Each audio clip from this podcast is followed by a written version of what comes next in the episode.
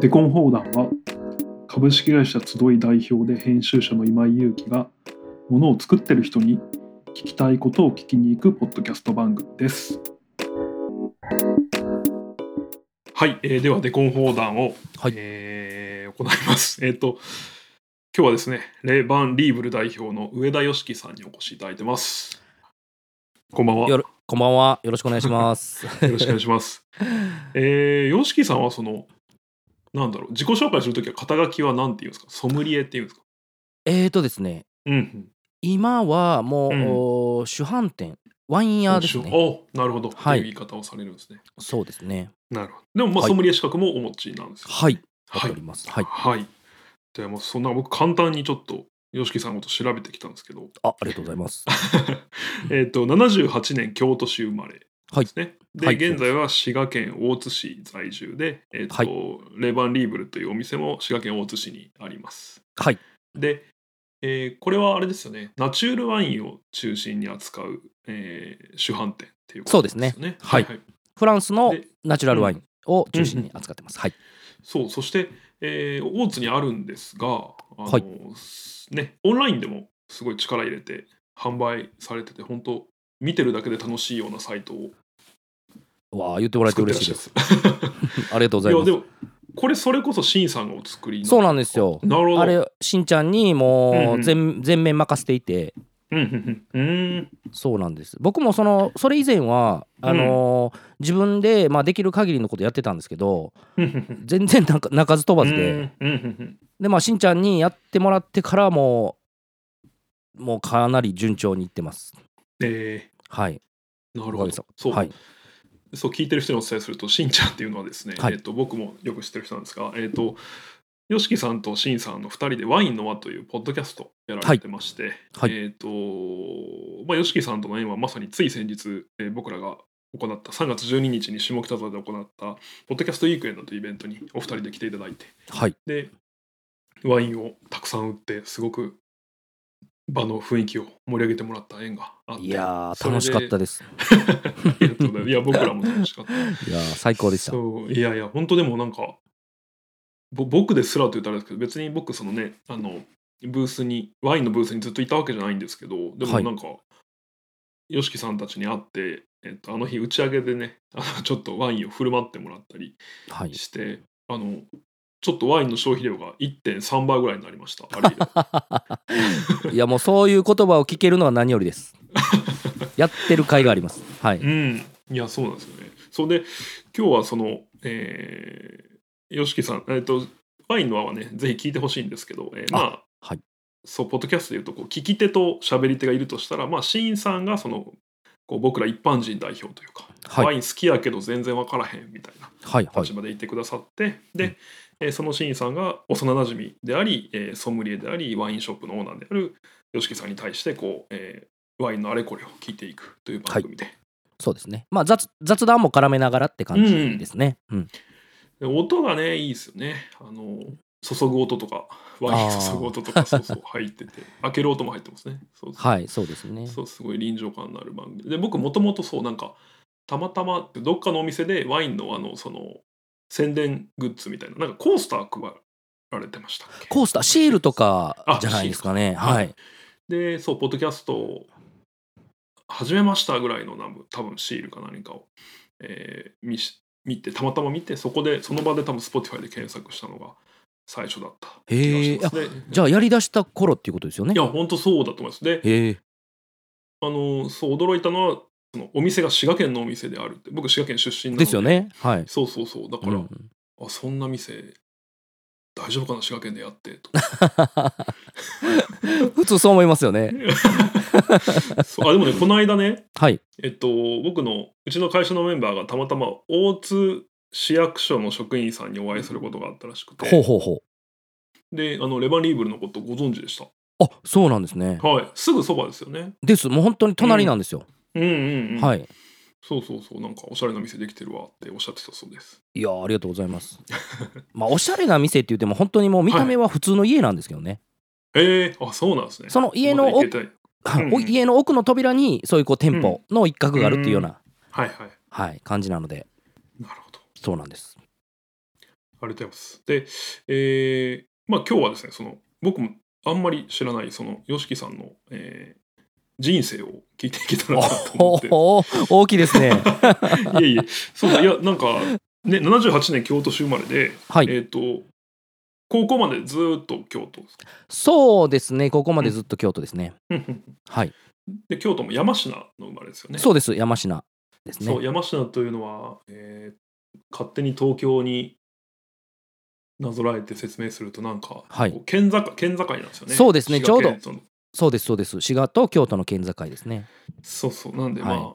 東京でいうとこう幕張とか舞浜みたいな。こうあそうなるんですかね あでもまあそうですね東京寄りだからまあ まあいろんなすいません僕あんまうなんかまく言えないですけどでも要はこう京都の人の中でもこうちょっとだけコンプレックスがあるというかありまくりですねそうですよね。はいそのはいうちのメンバー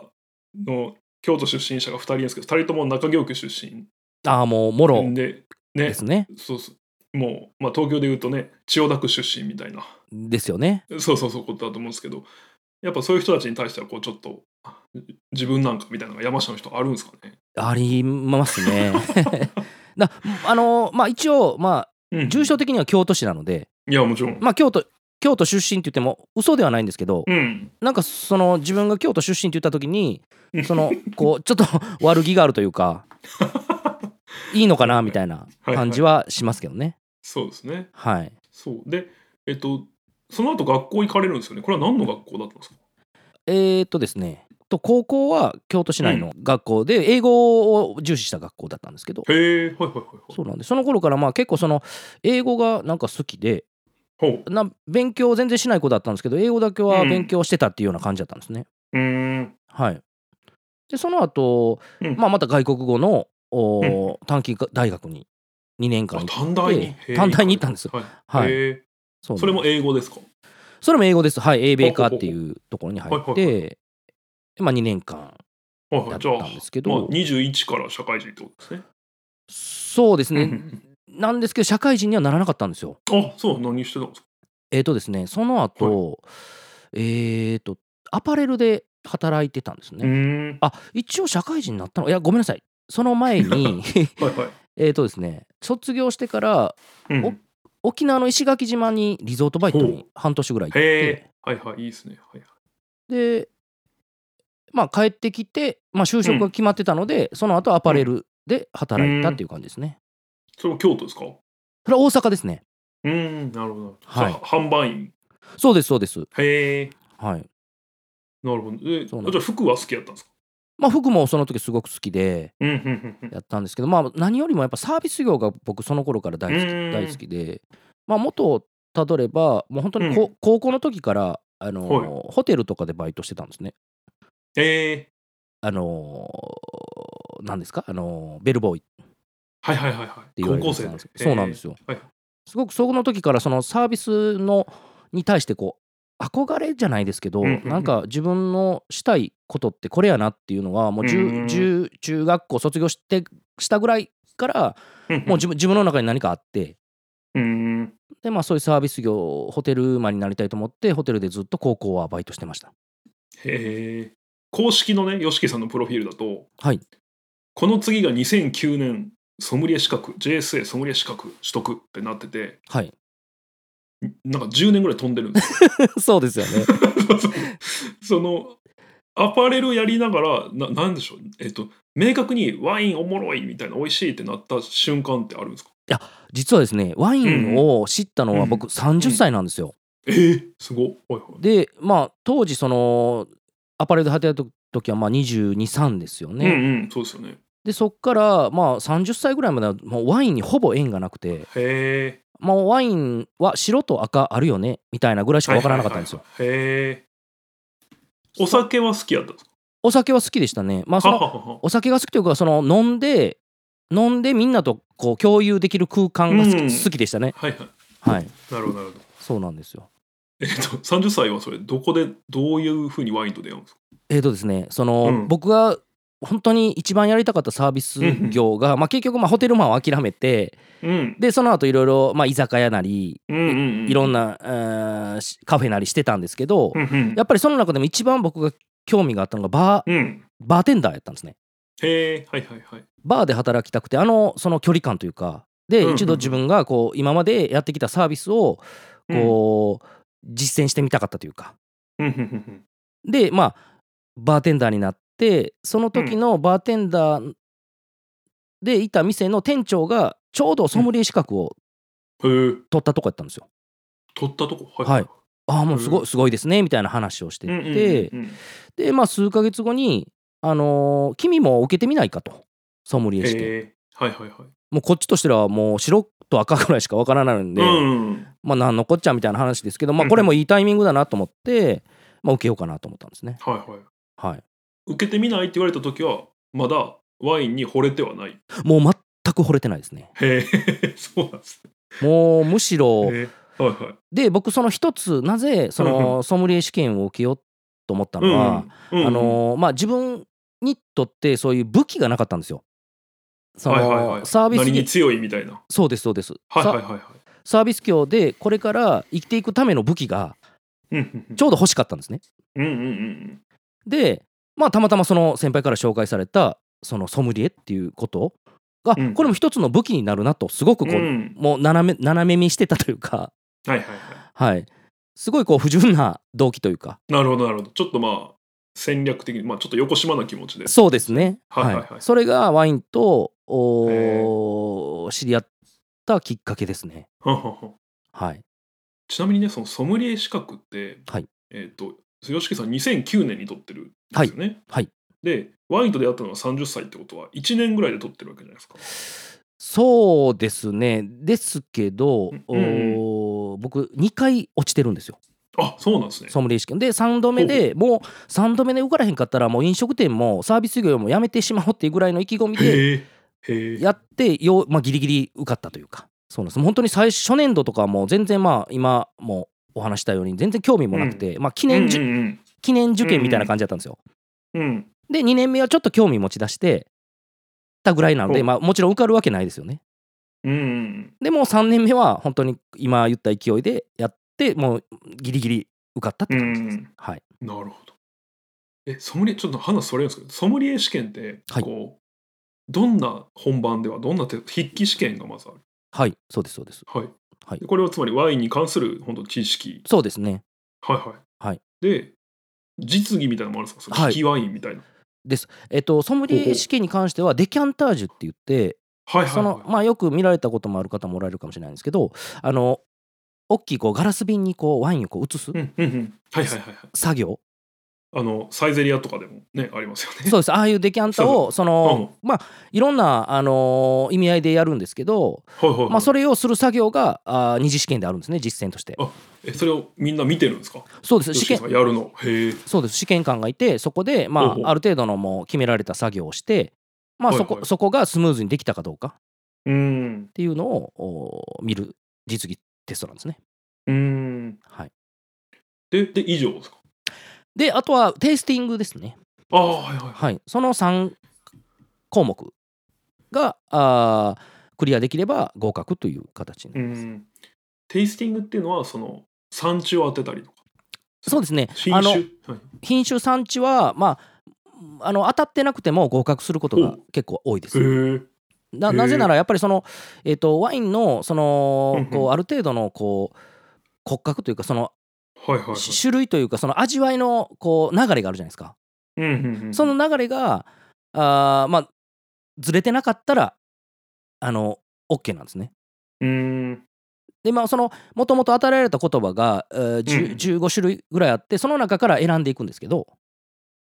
へえこ言葉ってその味わいとかそうです華、やか味わいの表現とえか、ーあと色合い、はははあとはその香り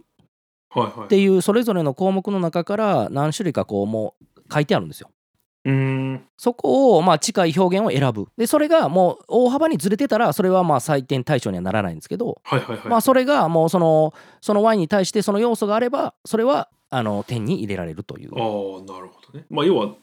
適切に説明できるかどうかを試されてるそうですなのなるほでまどあその結果品種とかあー産地とかは当たってなくても大丈夫なんです、うーんはいなるほどでその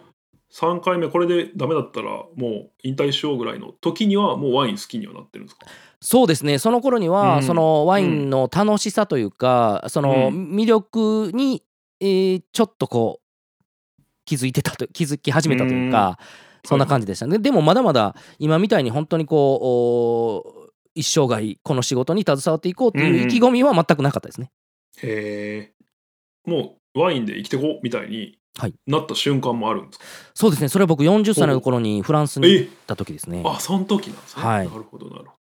そっかじゃあそれ後で伺うとしてあはいその後だからソムリエ資格取ってで一、はい回東京にいらっしゃるんですよねそうなんですほうほうほうはいで東京で星付きフレンチで6年間ソムリエとして勤務ってあるんですけど、はいその資格持ってたら、はあなんですかね、えっと、いわゆるバーマンとかやってたけど、はいそのフレンチのサービスマンとしては未経験だったわけじゃなそいうでですかすねそうですよねでそんな人がこういきなり星付きのとこでミシュラン取ってるようなとこで働けるもんなんですかそれはもうごご縁なんですかそれがですねそれもちょっとあのほ経歴を発症ってまして うほう ほうほうあのー東京に行った1年間は別のところにいたんですよ、 あそうなんですねはいあのーイタリアンのそのほうえーっとバールはいはいはいはいイタリアのバーですねでうんまあワインのグラスがたくさん出るよなうるほどなすごくその東京の広尾にあったんですけどうんコアなお店でふんふんふんふんでそこで1年いろいろこうおーいろんな経験をさせていただいて、えでもうちょっとこう自分のできなさにもう、へえはかなりこー、へえう落ち込んでましてはいはいでもうもうむしろ京都に帰らなあかんうんうんぐらいまでの状況になってた時にはい、その当時そのイタリアンバールに来ていただいたお客さんに「あのここが募集してるけど行かへんか?」みたいな。へえへえでそうなんです今井さんがおっしゃるようにその僕フレンチの経験したことがなかったので、んもうそんなん無理ですと一回断ったんですけど、うんでその方が「やけど一回行ってみ」へ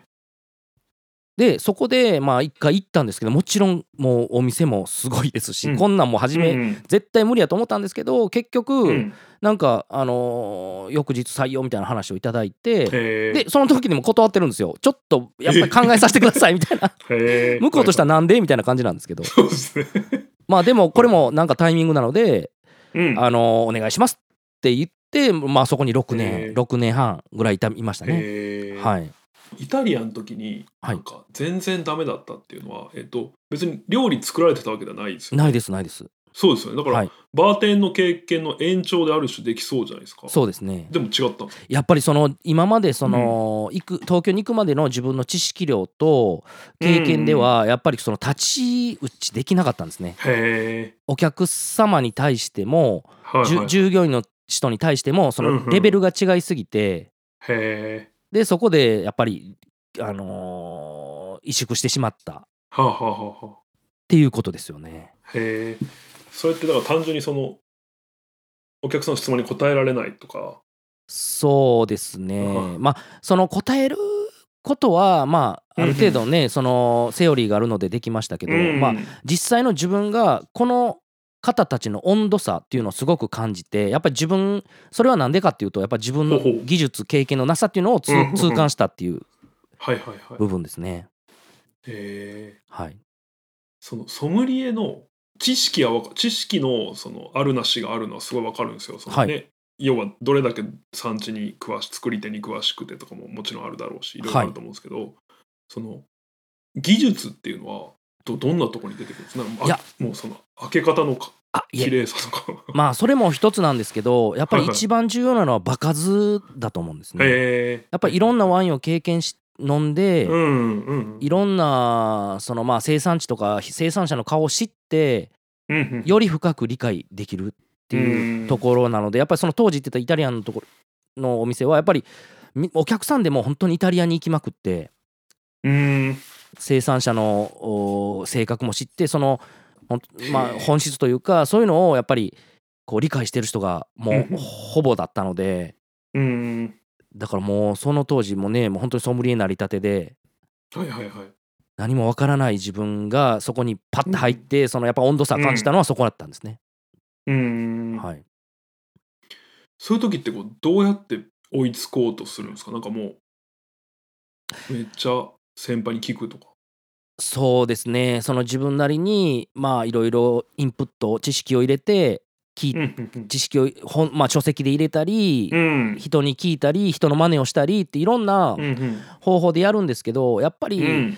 1年そこらではうんねその明らかな成長を感じることができなくてやっぱりそのうんうんうん負の連鎖というかはいはいはい。そういうのに至ってしまった1年でしたね。そなのるほど。けどその経験が今となってはすごく僕の中で重要ですね。ほうほうほう。はい、えそれはどうどういうところで重要ですかうーんやっぱりそのうん自分のおーできなさというかやっぱどっちかというとこう、はいはいはい京都から東京に行って俺はできるぞみたいな感じで舞い上がってた感はもうへーあったんですね。はいはいはいそこをもう本当にいろんな人にこう潰されまくって はいはいその我を知ったというかなるほど別にまあいじめられたわけじゃないけどみんなもっとすごかったそうですね、はいはいそそこでやっぱりその自分がこれからやらなければいけないことできないことっていうのがすごくこう、うん明確に見えたのでえーでそこからあーですねはいなるほどでその後その6年間フレンチですけど、これはた多分 YOSHIKI さんの人生的に一番勤務が長い職場だったってことですそうですね以前そのおー20代中盤から後半まで働いてあたあそのおー飲食、まあ、結構大きな飲食店の会社ああそうですねでも6年ぐらい働いたので、まあ、同率ぐらいですかね一緒ぐらいはいはいなのへえでまあやっぱりその、ね星付きレストランっはい、はいていうもう当時すごくそのやっぱ勢いもあったお店なのでうんうん自分には本当にこんなん無理って思いながらうんうんうん 最初やりだした思い出はありますけどね、はい星付きのレストランのソムリエっていうのは、はい例えば料理のことも理解してないといけないはいそうですねですよね、いそれってなんか最初食べさせてくれるんですかそうですねあのよくそあのシェフが試食でちょっとこうんう置いてくれたりするのでそれを食べながらっていう感じですね、これにどれ合わ合わせるといいと思うみたいなことを聞かれたりそうですねはいはいでまあソムリエがも出たりっていう感じなんですけうんうんうんどまあそのはいはい主にそのフレンチレストランで働いてた時は、えっとサービスマンっていうのがメインでやってたんですねはいはいはいはいソムリエの方もシェフソムリエもあのおられて、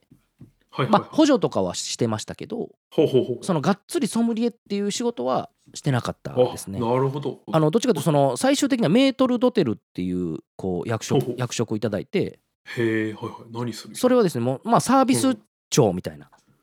あなるほどフロア長みたいなそうですそうですほうほうほうほうあのまあクラシックなレストランとかでは例えばお客さんの前でこう切り分けたりはいはいはいはいはいそのよくまあたまに見る姿でもあるんですけどうんまあそういう仕事ですねあれですねワゴン持ってきてそうですそうですはいローストビーフ切ってくれる人はいへえでも僕めちゃめちゃ不器用なんでめちゃめちゃ下手くそやったんですよそれがへえよくそれでサービス長やってたなっていうへえ のを思いますけどね今になってえーじゃあその時は変な話ワインに詳しいサービスマンだったそうですね一応まあソムリエ資格も持ってるサービスマンみたいな感じなるほでどやらせていただいてましたね、えーはいそこで、うん、とソムリエをやってる人ってやっぱりすごいんですかそうですねやっぱりその知識もすごいですし、うんやっぱりその今あのーワインのその置かれてる状況コンディションっていうのを、まああのー正確に理解しててうんその状況に応じて使い分けられるというかうんうんやっぱりその数千本ある中から、まあ、例えばボトルの注文そうをですよねはいはいもらった時に、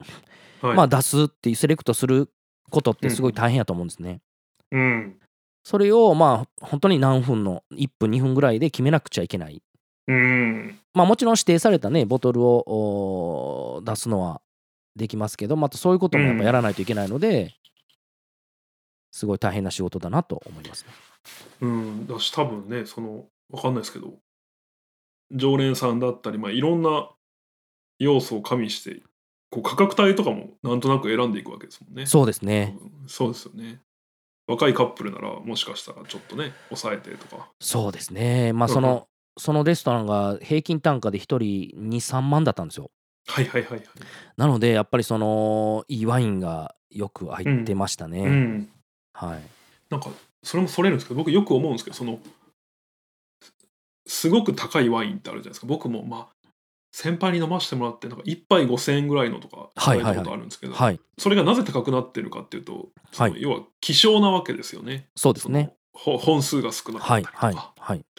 じゃあ世界にもうあと1,000本ですみたいなはいものとかを、なんでみんな飲んだことあるんですか、ソムリエの人って。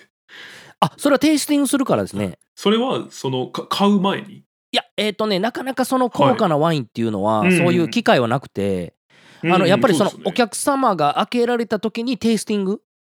あじゃあそこで初めて飲んでることも多い。多いですその高価なワインは多分初めての方が多いと思いますそのソムリエさんもやっへえ。ぱその熟練さなれるたほどソムリエさんに関してはまあはいそはいはのいやっぱりそのえっ、と場数があるのではいはいはい。まあ予備知識っていうかその前知うん前知識があると思うんですけどそのうん飲んだワインに対してもううんほぼけどそういうえー何十万何百万のワインに関しては初めての方が多いんじゃないですかね。へえ。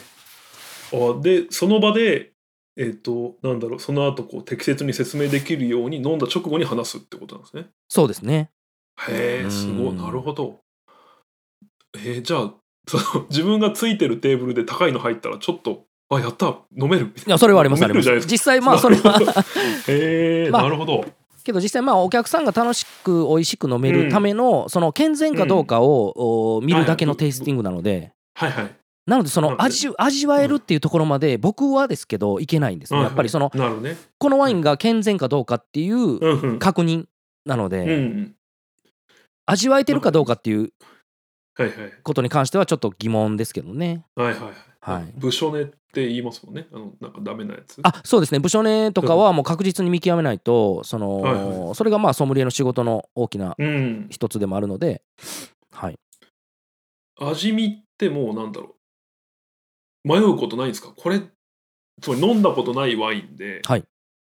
ちょっと変な感じするけど、これ傷んでると言っていいのやらみたいなことってないんですか正直ありますよああのね、微妙なやつがあるんですよはいはいはいはい。なのでそこに関してはどの線うでそのうん出す出さないか決めるっていうのは非常に難しい判断ですねはいはいはいはい。はいへえ。はいえ、ヨシキさん、こう人 すごいバカみたいなこと聞きますけどで聞いてください人生で一番こう高いワインをあこれあかんと思って出さなかったことっていくらぐらいのやつがあるんですかえーっといやそういうねいくらかっていうあんま記憶あまあはないですね、うーんけど僕の中でやっぱり基準があってほうほうほうこれは無理っていうのはどこかしらの線があるんですよねうーんだからいろんなそのネガティブな要素とかがあってそれがここまで、はいはいまあなかなか数字では説明しづらいですけなるどほどここまで、はいはいはいここまで来たらダメとか自分の中で明確な線はあります、うんうんうん境界線というかそれってでもお客さんの前でやってるわけですよねそうですそうですはいで一口含んであちょっとこれ難しそうですみたいなことになった時にそのそれが最後の一本の場合もあるわけはいですそよね、うですねその時はもうちょっとじゃあ申し訳ないですけど別のみたいなそうですねなるほどもうそれは正直に言いますうんうん、はいまあ、じゃないとその作り手さんにも失礼っていうそうかなんですよその作りもう申し訳ないですもんね。そうなんですよね、やっぱその作り手が苦労して作ったワインを、うん、そのねこっちがこうダメな時はこうそれをちゃんと止めて正しいそ形うの味わいのワインを出すっていうのが僕らの仕事だと思うんで、うん、うん、そこは明確にやっぱりしないといけないですよね僕らがそうですよね。はいそのコーラ初めて飲む人にめちゃくちゃ気抜けた、しかもぬるいの出せないそうですね出わけにいかないですもねそうなんですよそうですねはいはい。はいで、そこで6年半お勤めになったはあいと、はいえっ、と、退職されたのはもうワインショップやろうと思ってるんですかいえ、あそう全く僕がもうとりあえずそはいのはい。あの僕が東京から離れようと思った理由があるんですねほうそれはほうほうほうほう。フランスに行こうとへえ。なぜならばその時はいずっと僕が一生このままソムリエという仕事を自分ほがうできるんだろうかというこううーと思って悩んでたんですねそのはいはいはい。まあ自へ問え自自答してた時期があってはいはいはい。でもそのワインの仕事はやっぱうりん携わっていたいっていう気持ちがどっかにあってはいはいはいなるほどじゃあ本場を本場というか本当にその作られてるそのうん現場を見ようと。うんでまあフランスワインにすごく僕は興味があったのではいはいじゃあフランスに行こうと。へえ当時そのおまあ嫁曰くはいお風呂上がってきて俺フランス行くわって言ったみたいで。はいでもびっくりですよねしかも新婚やったんでその時はいはいはいえそれは東京でだからえっ、とお奥さんからすると「えそれって何仕事辞めるってこと?」っていうとこから疑問なわけそうですねまあまずですねフランまあもうわからないですよねその前提も言ってないんででも僕の中ではすごくやっぱりこうき決まったというかその僕直感をすごく大事にしててはいはいはいはいやっぱりそのおあるんですねそのタイミングといういうのがうんうんうんあもうそうしようみたいなはいはいはいはいこれはちょっと僕そっから逃げるとどんどんなんか自分のやりたいことが不透明になってくるのでなるほどそこはもうすぐ決めたらもう誰かに言うもしくは行動するっは、はいはい、っていうことにしててはいはいそのタイミングやったんですね。へえ、はい、でまあそこから2年間ぐらいうんうん準備をしてフランスに行きましうた。んその準備っていうのはなんかやっぱ人に、えー、とあまずフランスに行くっていうのは多分いろんなあるじゃないですか例えばまあどっかの、えー、とまた向こうのなんか、えー、とレストランで働くっていうはい点もまあなくはないですよね。はいそうですねでえっ、とあれわかんないですけどそのじゃあ醸造家の人に弟子入りするみたいなのとか、やもうありえるのかな、はいはいそうですねそんな選択肢としては、まあそのサ,、うんサービス業ソムリエをみあの極めようと思ったら向こうのレストランで働くのもそれは一つ,、そうですよね一つの手だと思うんですけど、ただいかんせんフランス語が全くほとんどできなかったのそうで、か当時ははいはいはいはい、まあその選択肢はその時はなかったんですよなるほど。でまあその畑で働くっていうことに関してはまあうん言葉が、まあ、必要ですけどそれほど必要としないうんうんうんうん。でまあそのやっぱりそのブドウがどうやって生まれてきてどうやってワインになるのかっていう過程を見たかったのでうんやっぱ生産者の元で働きたかったっていうのが一番ありましたね。うーんはいなるほどなるほど。でその生産者の人はでもその当時知り合いではないですよ。知り合いではないです。で実はですね、そのフランスに行ってからでもその決まってなかったんですよ行き先が。ええで最初はもうすはいえそのシャルシャルドブール空港とかについてるけど、はい何するか決まって決なまい。ってないです。ああのが学 生で学生ビザで入ったので